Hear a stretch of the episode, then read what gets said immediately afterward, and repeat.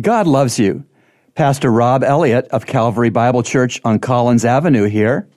Let's talk about failure. 1 John 2, verse 1, if anyone sins, we have an advocate with the Father, Jesus Christ, the righteous.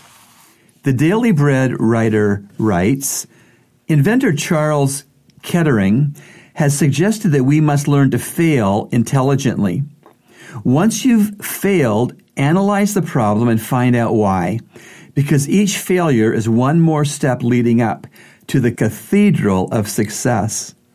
The only time you don't want to fail is the very last time you try, unquote.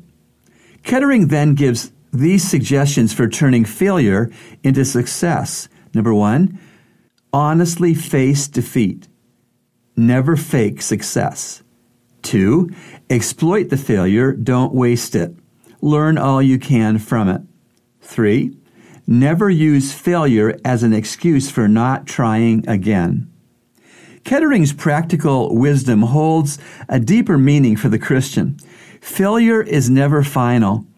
We can make a new start because Jesus died to pay the penalty for all of our sins, and He is our advocate with the Father. Knowing how to benefit from failure is the key to continued growth in grace. Failure is never final for those who begin again to walk with God. Today's encouragement has been brought to you by the Christian Counseling Center, located at number 58 Collins Avenue.